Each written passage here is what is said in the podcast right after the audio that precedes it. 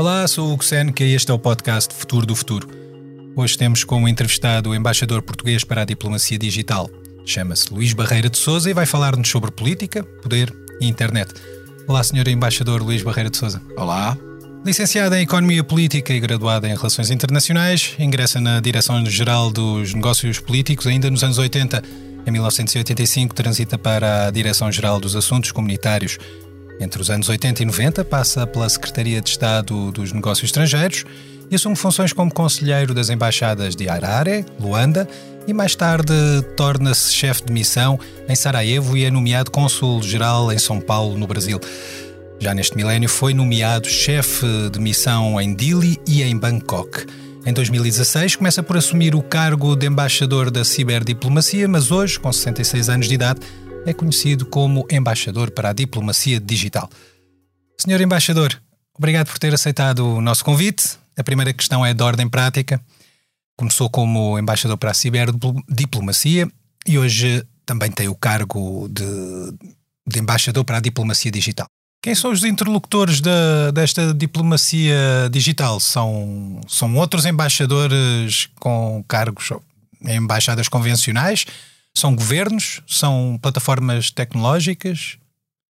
Ora bem, como é próprio da diplomacia, normalmente portanto, estamos a falar de um diálogo entre Estados, não é? E, portanto, os interlocutores, seja qual for o tema, os interlocutores normais dos embaixadores são outros embaixadores, não é? Que representam outros Estados. Não, portanto, há uma sobreposição de papéis entre embaixadores convencionais, vamos chamar-lhe assim, e embaixadores digitais?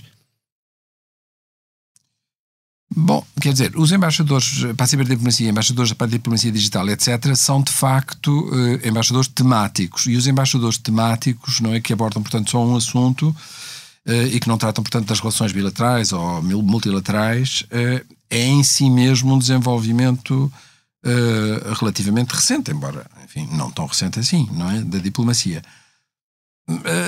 Não creio que haja nem conflito nem sobreposição, quer dizer, em bom rigor, sempre que nós precisamos tratar de um assunto, normalmente quando um grupo de Estados precisa tratar de um assunto, nomeia enviados especiais para tratar desse assunto, que se reúnem entre si e que discutem novas normas, porque isso é que é a essência da diplomacia, efetivamente, é criar novas normas que diminuam, digamos assim, a opacidade, a insegurança, a tensão que um determinado assunto pode causar, não é? Portanto, essa é que é a essência da diplomacia. Por conseguinte, os embaixadores para a diplomacia, não sei se continuará a ser assim, mas em bom rigor, por exemplo, os países europeus, quando os criaram em 2020, como eu disse, escolheram os embaixadores para a ciberdiplomacia. Portanto, em bom rigor, os embaixadores para a ciberdiplomacia são os embaixadores da diplomacia digital, são os mesmos, quer dizer, quase todos os países seguiram esse formato. Houve uma exceção interessante, que foi a Dinamarca. A Dinamarca tinha sido a iniciadora deste processo da diplomacia digital.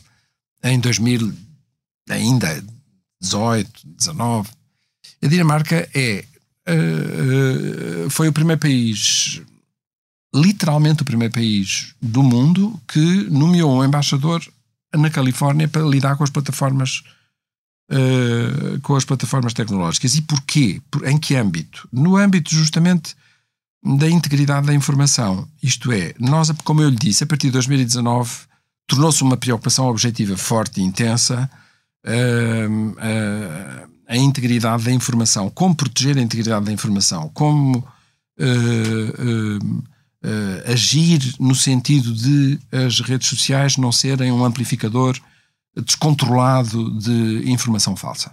E conseguiu-se ter normas? Conseguiu-se, sim. Isto é, enfim, hoje em dia já é todo um tratado este assunto. Logo em 2018, a Comissão Europeia negociou o chamado Código de Prática. Negociou consultando as plataformas digitais, mas em bom rigor foi um produto interno, não é? Que a Comissão Europeia negociou com os Estados-membros e com pessoas do mundo universitário, etc., enfim, especialistas e por aí fora. E o código de prática não era propriamente um código imposto às plataformas digitais, mas é um código que nós dizemos que é um instrumento de corregulação, não é? Portanto, as plataformas depois aderiram voluntariamente a esse código, sabendo que era esse o nosso desejo, portanto, nós convidámos-las a fazê-lo e elas aderiram a esse código. Esse código estabeleceu um conjunto justamente de obrigações de reporte. Portanto, as plataformas digitais passaram a ter que nos dizer regularmente quantas contas falsas deitaram abaixo, quantas pessoas envolveram em moderação de conteúdos, etc. Não é? Portanto, estabeleceu um conjunto de normas para justamente diminuir as ameaças, para mitigar as ameaças à integridade da informação. E eu acho que fomos muitíssimo bem-sucedidos. Quer dizer, não fomos só bem-sucedidos, acho que fomos muitíssimo bem-sucedidos, porque realmente o ritmo... Nós estamos sempre a olhar para o outro lado, não é? Mas, quer dizer, o ritmo de cancelamento de contas falsas, os milhares de pessoas que foram contratadas pelas plataformas digitais para tratar de moderação de conteúdos, etc., é brutal. É realmente brutal. Portanto, imagine-se o que seria se essas medidas não tivessem sido tomadas. De qualquer forma, tivemos depois a pandemia que assistiu nas redes sociais várias campanhas anti-vacinas e descredibilização dos sistemas nacionais de saúde dos vários Estados-membros. Imagino, Hugo, se não tivesse havido este esforço. Teria sido o verdadeiro faroeste? Não sei, teria sido muito pior do que foi. Portanto, as grandes preocupações que nós tivemos, efetivamente, com a desinformação relacionada com a pandemia e as vacinas, etc., teriam sido muito maiores. Portanto, porque, de facto, quando nós chegámos a esses anos, 2020, 2021, já levávamos 2 anos de experiência de aplicação do Código de Prática. É verdade ou não que as democracias ocidentais, pelo menos as europeias, estão de algum modo dependentes do que 5 ou 6 empresas grandes de tecnologias nos Estados Unidos possam ou não decidir? Bom, sim e não. Quer dizer, sim, porque de facto há um conjunto muito pequeno de empresas que possuem plataformas tecnológicas mundiais e possuem redes sociais que hoje em dia fazem parte do cotidiano de milhões e milhões de pessoas. Nesse aspecto, sem dúvida nenhuma, que as decisões que elas possam tomar são decisões com impacto na vida de milhões de pessoas, não é? Temos o caso Cambridge Analytica, que explorou precisamente... o confronto político para de forma a vender publicidade ou até a forçar determinadas tendências políticas. Essa será uma prova de que, por vezes, os interesses de negócio de uma rede social podem não ser coincidentes com os mais altos valores democráticos. O caso da Cambridge Analytica foi um caso de exploração de uma vulnerabilidade. Portanto, havia uma vulnerabilidade. A vulnerabilidade era que, efetivamente, as plataformas digitais cediam informação em bruto a investigadores. Nós, uma das grandes exigências que fazemos às plataformas tecnológicas é efetivamente de que se abram, designadamente os algoritmos, etc., que se abram mais à observação e ao estudo e à análise dos investigadores. Mas a verdade é que justamente o caso do Cambridge Analytica foi um caso em que essa transparência, esse acesso que foi dado resultou mal, não é? Pronto, portanto... Quer dizer, sobretudo, Hugo, veja se me compreende. Eu não acho que haver poucas plataformas tecnológicas ou o desenvolvimento tecnológico estar extremamente acelerado, não é? E, portanto, nós andamos sempre atrás dele, em bom rigor. Depois temos que estar anos e anos a negociar normas que permitam utilizá-lo bem, não é? Pronto. Isso não significa de maneira nenhuma que as coisas em si sejam más, não é? Portanto, quer dizer, o facto de haver só meia dúzia de plataformas tecnológicas, por enquanto, não é? Meia dúzia de plataformas tecnológicas com impacto mundial, não significa que as plataformas tecnológicas sejam más. Quer dizer, não. Por definição, o desenvolvimento tecnológico trouxe um grau de transparência e de participação das pessoas na conversação política absolutamente incomparável com o que existia anteriormente. Portanto, com vantagens, dizer que o desenvolvimento tecnológico, portanto, a existência das redes sociais, das plataformas tecnológicas com este grande impacto no mundo, etc., são más porque, entretanto, as suas vulnerabilidades foram exploradas, como é óbvio, porque os homens não são todos bem intencionados, não é? Portanto, na realidade apareceram, evidentemente, pessoas que exploram as vulnerabilidades das plataformas tecnológicas para efeitos de criminalidade organizada, de desinformação, conforme nós acabamos de ver, para efeito de ataque de um Estado a outro e por aí fora. Para fazer mudar um governo também, ou não? É ou não atualmente sim, dizer, mais fácil mandar um governo abaixo através da internet? Não, isso não, isso já está de tal forma fora, digamos assim, do meu domínio de atividade, não, realmente não sei responder. Mas o que eu posso, penso eu, afirmar com uma certa dose de segurança é que, em si, as redes sociais não são más, bem pelo contrário, portanto, trouxeram imenso progresso, as plataformas trouxeram imenso progresso, a digitalização da sociedade traz imenso progresso, agora a iniciativa, a inteligência artificial vai trazer imenso progresso. Agora, isso não significa, efetivamente, que as coisas não possam ser utilizadas para fins maus, não é? Portanto, as coisas em si podem ser utilizadas para fins maus, e, portanto, porventura, não é, que um grande investimento nas vulnerabilidades das plataformas tecnológicas pode efetivamente facilitar,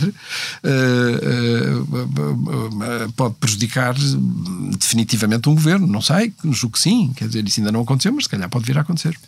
As principais redes sociais da atualidade são de origem americana, mas temos vindo, e sendo que neste caso vêm de um país que é nosso aliado e que partilha mais ou menos os mesmos valores que os da União Europeia, mas também há redes sociais, já começaram a surgir redes sociais que vêm, por exemplo, da China, que é um país com outra forma de pensar e com um regime político diferente da democracia.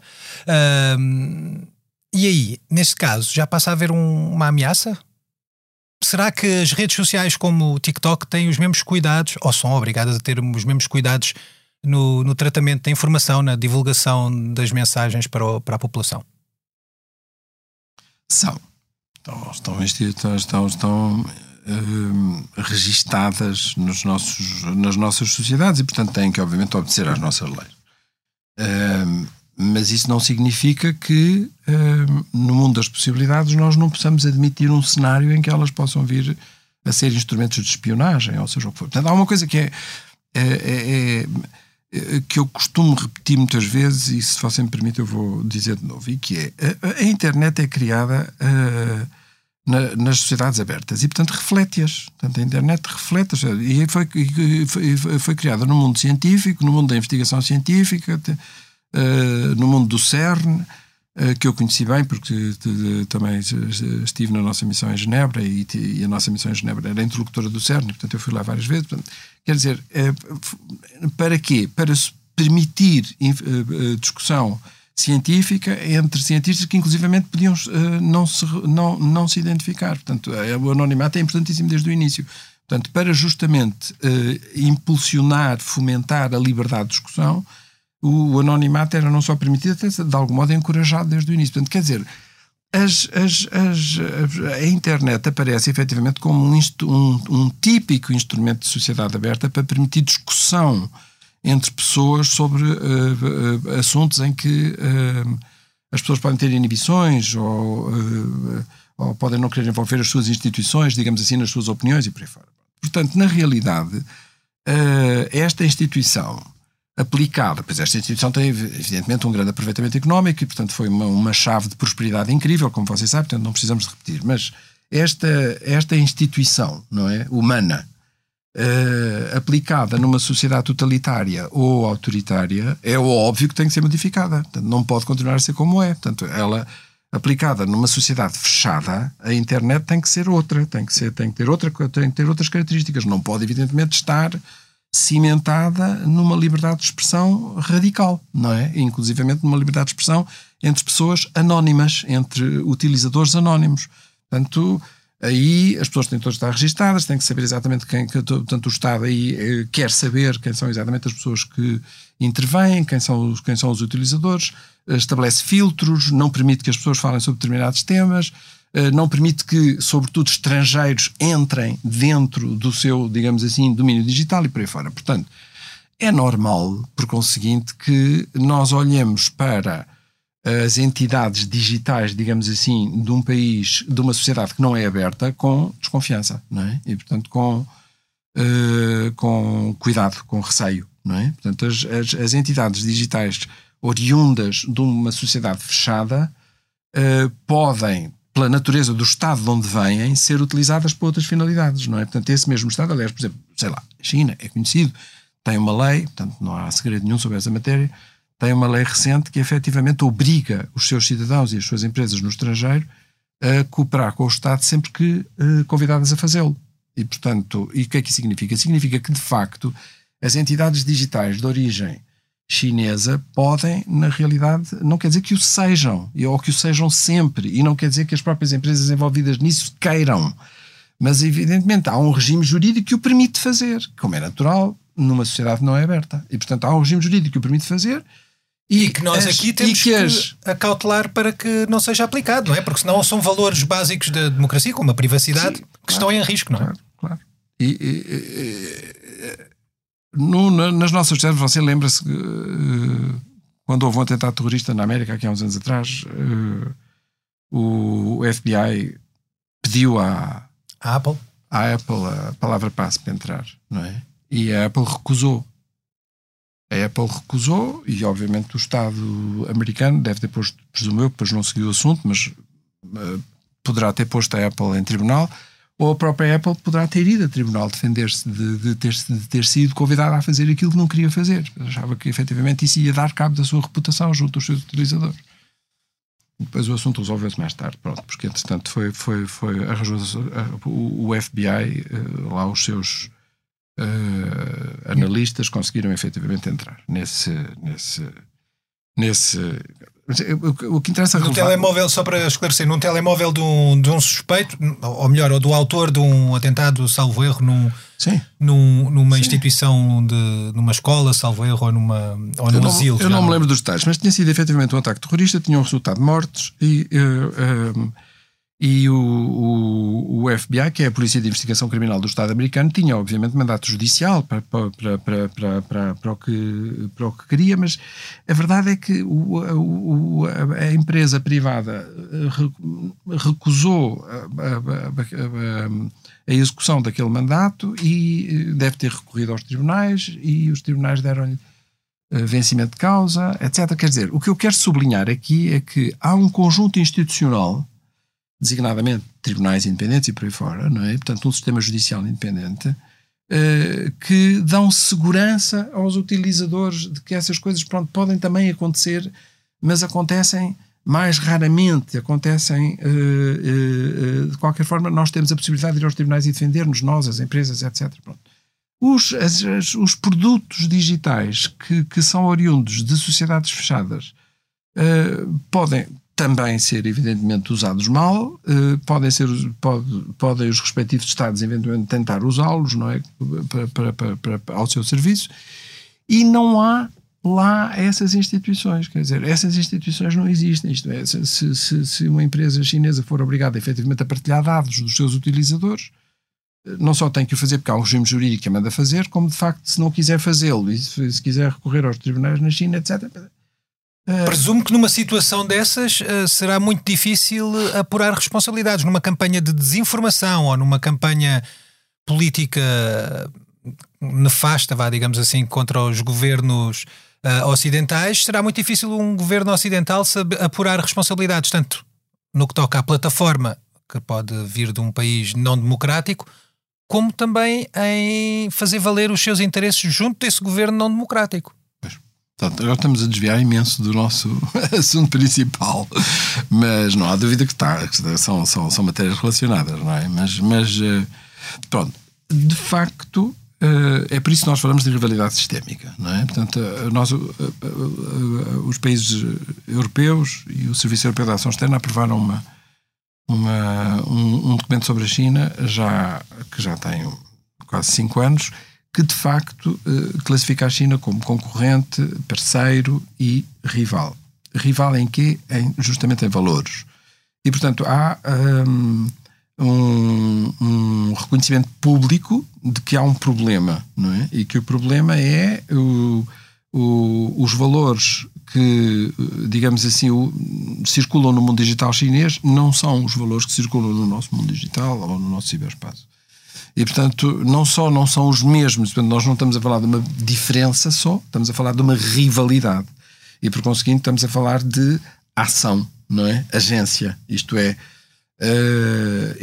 as sociedades fechadas defendem o seu modelo digital em todos os lugares onde podem defendê-lo. Isto é, nos lugares onde nós estamos a negociar normas para diminuir a insegurança no mundo digital e no ciberespaço, que são fundamentalmente a mesma coisa, nesses lugares é óbvio que as sociedades fechadas têm um programa que não coincide com o nosso. E, portanto, os valores aos quais nós recorremos para plasmar as normas que desejamos não são os mesmos, são diferentes, não é? Portanto, e aí, de facto, há uma rivalidade. Porquê? Porque nós temos quase 200 Estados e é óbvio, portanto, temos aqui dois grupos que procuram ter maioria, não é? A favor, digamos assim, dos seus conceitos, não é? Dos seus valores, dos seus conceitos. Tanto na pandemia como durante a guerra da Ucrânia, que ainda está em curso, infelizmente, o Portugal foi alvo de alguma campanha de desinformação específica. O que é que pode dizer este sistema dos dados que recolheu nas redes sociais? Há ou não, estamos ou não na mira destas campanhas de desinformação que evoluem na internet? Desinformação, que é aquela que me ocupa, e que é desinformação, campanhas de Estados contra Estados. Desinformação no sentido de uma campanha que se dirija a interesses estratégicos do Estado português? Não. Nunca fomos objeto dessa campanha. Há uma... Ainda no outro dia estivemos juntos numa reunião e gracejámos sobre isso. O Filipe Pate Duarte fez em tempos um paper muitíssimo bem feito, de grandíssima categoria, sobre uma campanha que terá havido contra nós relacionada com as nossas divergências com os Estados Unidos, sobre como limpar os terrenos que estão intoxicados em alguns pontos da Base das Lajes. Pronto. Sim, portanto, foi de facto um conjunto de notícias articuladas entre si e que duraram algum tempo, efetivamente, e era uma campanha que procurava atingir um interesse estratégico português, que é as nossas relações com os Estados Unidos. Mas, quer dizer, dizer-se que, além desse caso, não é, que tenha havido, efetivamente, uma campanha dirigida contra os nossos interesses estratégicos por outro Estado, campanha significa uma coisa no tempo, utilizando vários meios, vários veículos, etc. Não, nunca identificamos. Apurar a responsabilidade de um caso destes, de uma campanha... por exemplo, que incidiu nas relações dos Estados Unidos com Portugal, tendo por epicentro a Base das Lajes, será uma coisa bastante difícil, presumo eu, saber quem é que colocou esta campanha, quem é que pôs a mexer esta... Não, na altura foi bastante fácil, porque era a Russia Today, a Sputnik, etc. Eram agências conhecidas que faziam, que emitiam as notícias.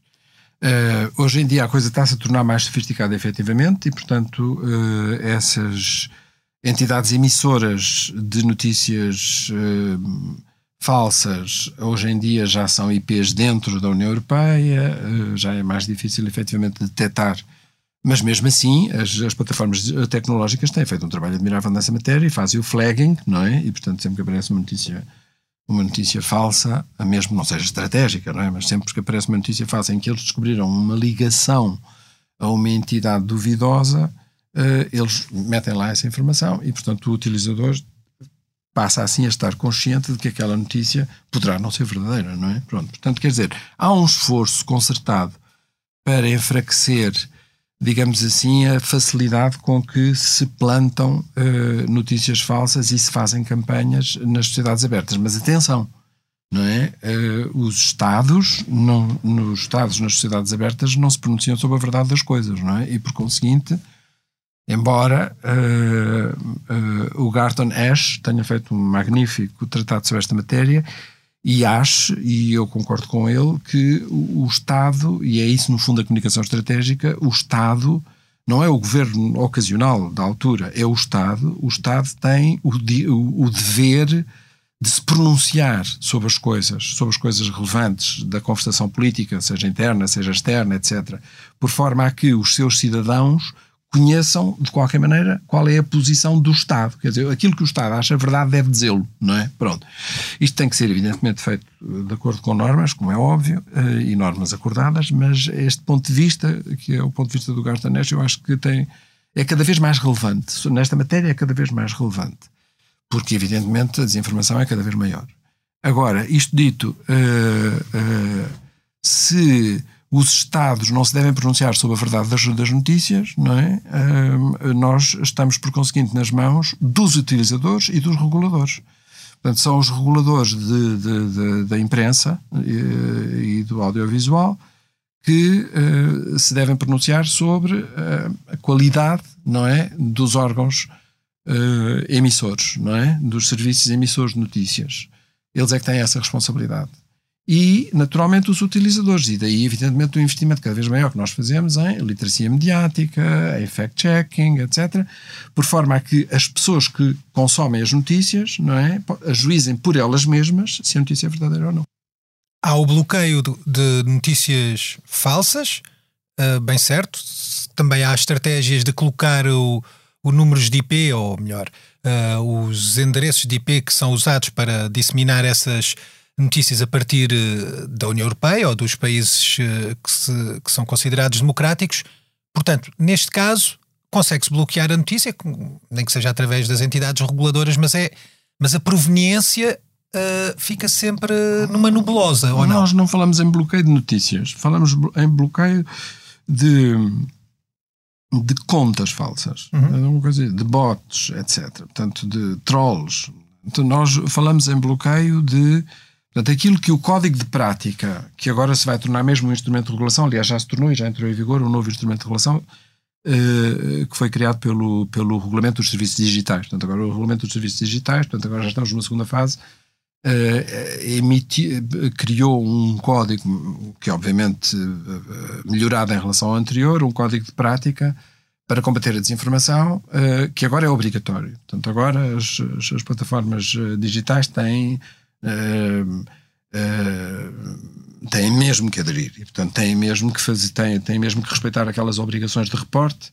E o reporte significa o reporte do que fizeram contra a desinformação. Portanto, têm mesmo que tomar medidas, têm mesmo que fazer o que fazem já e continuar a fazer, e cada vez mais, em matéria de moderação de conteúdos, em matéria de cancelamento de contas falsas, de trolls, de bots, etc. Portanto, aquilo que nós chamamos de comportamento artificial, o comportamento inautêntico. Portanto, em bom rigor, o que nós queremos que as plataformas digitais façam, embora elas também façam moderação de conteúdos, não é? Mas, quer dizer, elas chegam ao conteúdo pelo meio utilizado. Portanto, as plataformas digitais, se detectam comportamentos artificiais, isto é, contas falsas, trolls, a emitir determinados conteúdos, passam a fazer incidir os seus esforços de moderação sobre esses conteúdos, porque detectaram um meio artificial. Por conseguinte, em bom rigor, a pressão que os governos europeus e que a Comissão Europeia faz sobre as plataformas digitais é no sentido de bloquearem meios que são utilizados, os chamados meios inautênticos. Não são utilizadores normais que produzem aquelas notícias. São autênticas troll factories. Mas depois das plataformas aplicarem essas normas que já referiu, o trabalho de investigação é difícil, não se consegue chegar às tais troll factories, às fábricas de trolls, ou consegue-se? E consegue-se pedir explicações de âmbito político ou de relações internacionais aos Estados que... Ainda não chegámos aí. Quer dizer, não é que, imagino eu, acho que posso deduzir isso facilmente da conversação que mantenho com os meus homólogos, não é que não tenha havido Estados que, perante uma determinada campanha específica, não tenham protestado e até reagido, não é?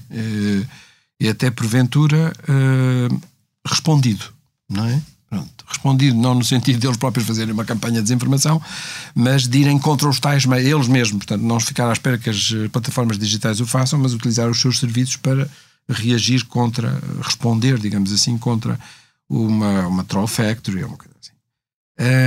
Mas isso ainda não é, no decurso de normas aprovadas, percebes? Quer dizer, ainda não chegámos a esse ponto. Até porque não há propriamente um consenso, e estamos a ver isso com os ciberataques que proliferaram durante a guerra da Ucrânia. Não há propriamente um consenso de, em termos normativos, se um ciberataque é um ato de guerra ou não. Pronto, isso é outro assunto completamente diferente. Esse é que é o meu assunto principal, portanto esse é que é o grosso da minha atividade, é seguir justamente, isso é que é a ciberdiplomacia. Portanto, a ciberdiplomacia, como eu julgo ter dito, é no fundo a negociação de normas para diminuir a insegurança no ciberespaço. Isto é, não lhe digo que é fácil, não é de maneira nenhuma fácil, porque realmente a insegurança tem aumentado exponencialmente. Porquê? Porque os Estados que atacam outros Estados, já não através de campanhas de desinformação, já não estamos a falar disso, mas que atacam, portanto, através de hacking, não é? Uhum. Portanto, os Estados que atacam outros Estados, na realidade, usam entidades criminosas. Portanto, muitas vezes, praticamente quase sempre. E pelo menos nos ataques que nos são dirigidos, digamos assim, às sociedades abertas. E, portanto, essas entidades criminosas são entidades que se autofinanciam porque são entidades de crime organizado, etc., mas depois têm uma relação também umbilical com serviços desses Estados e, portanto, também prestam serviços a esses Estados, não é? Prestam serviços a esses Estados, mas esses Estados, de certa maneira, não mancham as suas mãos, não os financiam, não é? Portanto, aquelas entidades criminosas autofinanciam-se, não é? Autofinanciam-se porque praticam também cibercrime, sei lá, ransomware, não é? E, portanto, à custa do ransomware têm as suas próprias fontes de rendimento. Aliás, o crime organizado, o cibercrime organizado, hoje em dia atingiu um tal grau de sofisticação que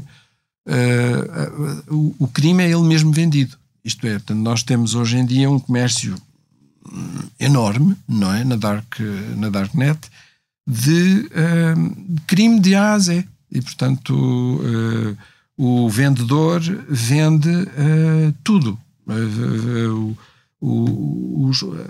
A lista das vítimas, os métodos que vão ser utilizados, as receitas que vão ser cobradas, obviamente em criptomoedas e por aí fora, quer dizer, tudo. Portanto, o processo, digamos assim, produtivo daquele crime de ransomware é vendido integralmente no mercado. É? E em parte é patrocinado por países párias ou governos párias. Na maior parte das vezes não, claro, é crime puro, mas muitas vezes sim. E, portanto, o que é que isso significa? Significa que o combate ao crime organizado no ciberespaço tem uma componente de segurança internacional, isto é, de relações de Estados com Estados, que é uma componente que, por sua vez, atrai a ciberdiplomacia. Portanto, a ciberdiplomacia, sei lá... tudo o que tem a ver com segurança internacional é tratado numa comissão específica da Assembleia Geral das Nações Unidas, que é a primeira comissão. Tudo o que tem a ver com o combate ao crime organizado é tratado na terceira comissão, que é a comissão que se ocupa também de direitos humanos. Todavia, os embaixadores para a ciberdiplomacia acompanham tudo o que se passa na terceira comissão relacionado com o combate ao crime organizado, porque efetivamente o combate ao cibercrime organizado tem hoje em dia uma componente importantíssima relacionada com a segurança internacional entre Estados, não é? Não.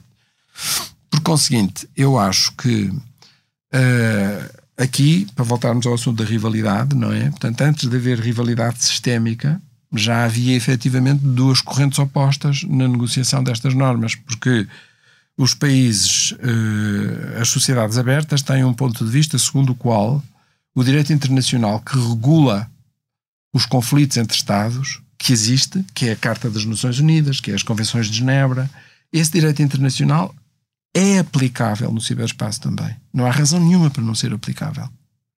E os países que discordam de nós têm um ponto de vista completamente diferente, e que é, não, é preciso fazer uma nova convenção que vai regular a segurança no ciberespaço, e essa convenção que vai regular a segurança no ciberespaço vai ter como principal objetivo declarar o ciberespaço como um espaço de paz em que não pode haver efetivamente um ciberataque. Enfim. Ou que encara o ciberataque como um ato de guerra. Pronto, como imagina, isso não tem qualquer espécie de viabilidade, como é óbvio, não é? Portanto, não? Porquê? Como eu lhe acabei de dizer, porque o ciberespaço efetivamente é utilizado desde que existe, é evidentemente utilizado para Estados atacarem outros Estados. Portanto, se calhar vai ser difícil... Por acaso são justamente os Estados que dizem que querem desmilitarizar o ciberespaço. E que, neste caso, torna difícil... Não tem sentido nenhum. Não tem sentido absolutamente nenhum.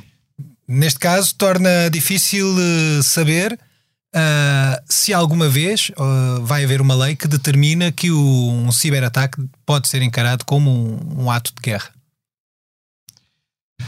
Um ciberataque, se for utilizado no contexto se for realizado no contexto de um conflito armado, é obviamente um ato de guerra. Portanto, sobre isso não há mais pequena dúvida, não é? E portanto, aliás, há consenso sobre isso na comunidade internacional, e que é, se você...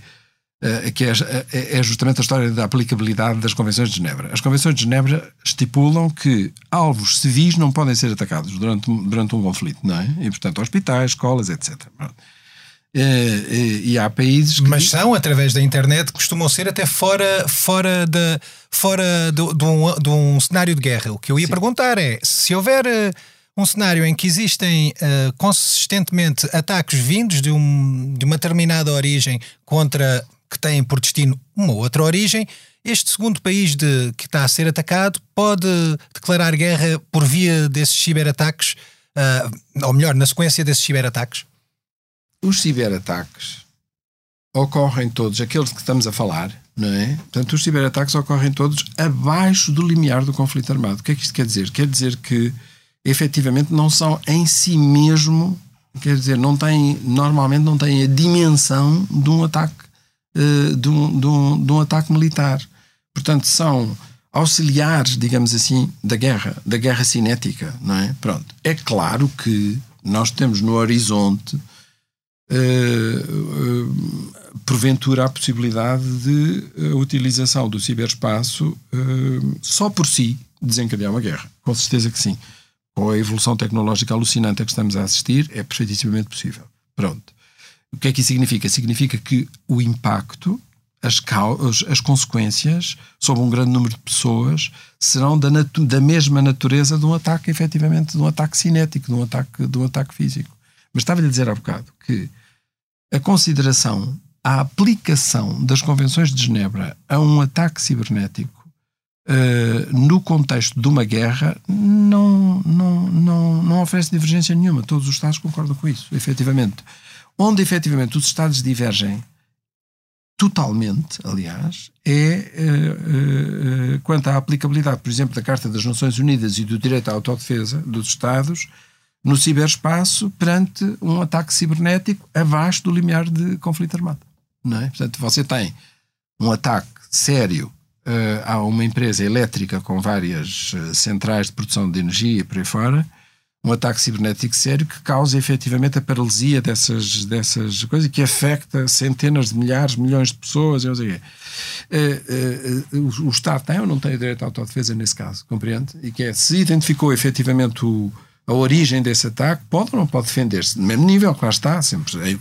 Aplicam-se aí os princípios do direito humanitário, que são a proporcionalidade, a identificação...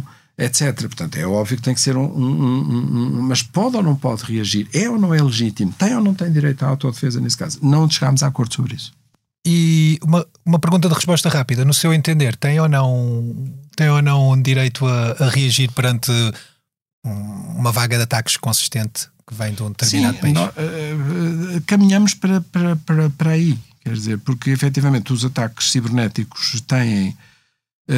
cada vez mais eficiência, não é? E portanto de repente nós temos, sei lá, o ano passado tivemos várias universidades em todos os países de um lado e do outro do Atlântico que foram objeto de ataques de ransomware, não sabemos bem porque de facto não foi cobrado dinheiro, portanto não sabemos bem se era ransomware, se não era, mas apresentou-se como ransomware. Ou hospitais, de repente vários hospitais, era a mesma entidade que estava a fazer, que foi identificado, estava a fazer ataques a vários hospitais, paralisaram os hospitais, fecharam os computadores, etc. Depois que demorou imenso tempo a recuperar, mas pronto, recuperou-se, tanto no caso das universidades como no caso dos hospitais. Mas a eficiência está a aumentar, portanto é cada vez mais difícil efetivamente ter os instrumentos adequados, ou pelo menos é preciso fazer grandes investimentos para ter os meios que permitam efetivamente proteger as redes e os sistemas e nestes casos, não é? E, portanto, recuperar a normalidade nestes casos. Muito bem, uma última pergunta. A internet não tem donos, mas é gerida por uma entidade americana, que é a ICANN. Faria sentido passar a gestão para as Nações Unidas? A gestão técnica da própria internet. Uma última questão e peço que seja breve na resposta. Se nós tivéssemos a certeza, quer dizer, nós se tivermos a certeza absoluta de que é criado um sistema de pesos e contrapesos que garanta, proteja a independência dessa entidade, sim. Por que não? Muito bem. Com alguma diplomacia à mistura, chegamos ao fim desta entrevista com o embaixador Luís Barreira de Sousa. Na próxima semana teremos um novo convidado para nos ajudar a vislumbrar o que nos reserva o engenho humano. Este é o podcast Futuro do Futuro. Eu sou o Hugo Seneca. A sonoplastia esteve a cargo de João Amorim. Pode ouvir-nos nas várias plataformas e também no site do Expresso. Até lá, já sabe, o futuro faz-se todos os dias.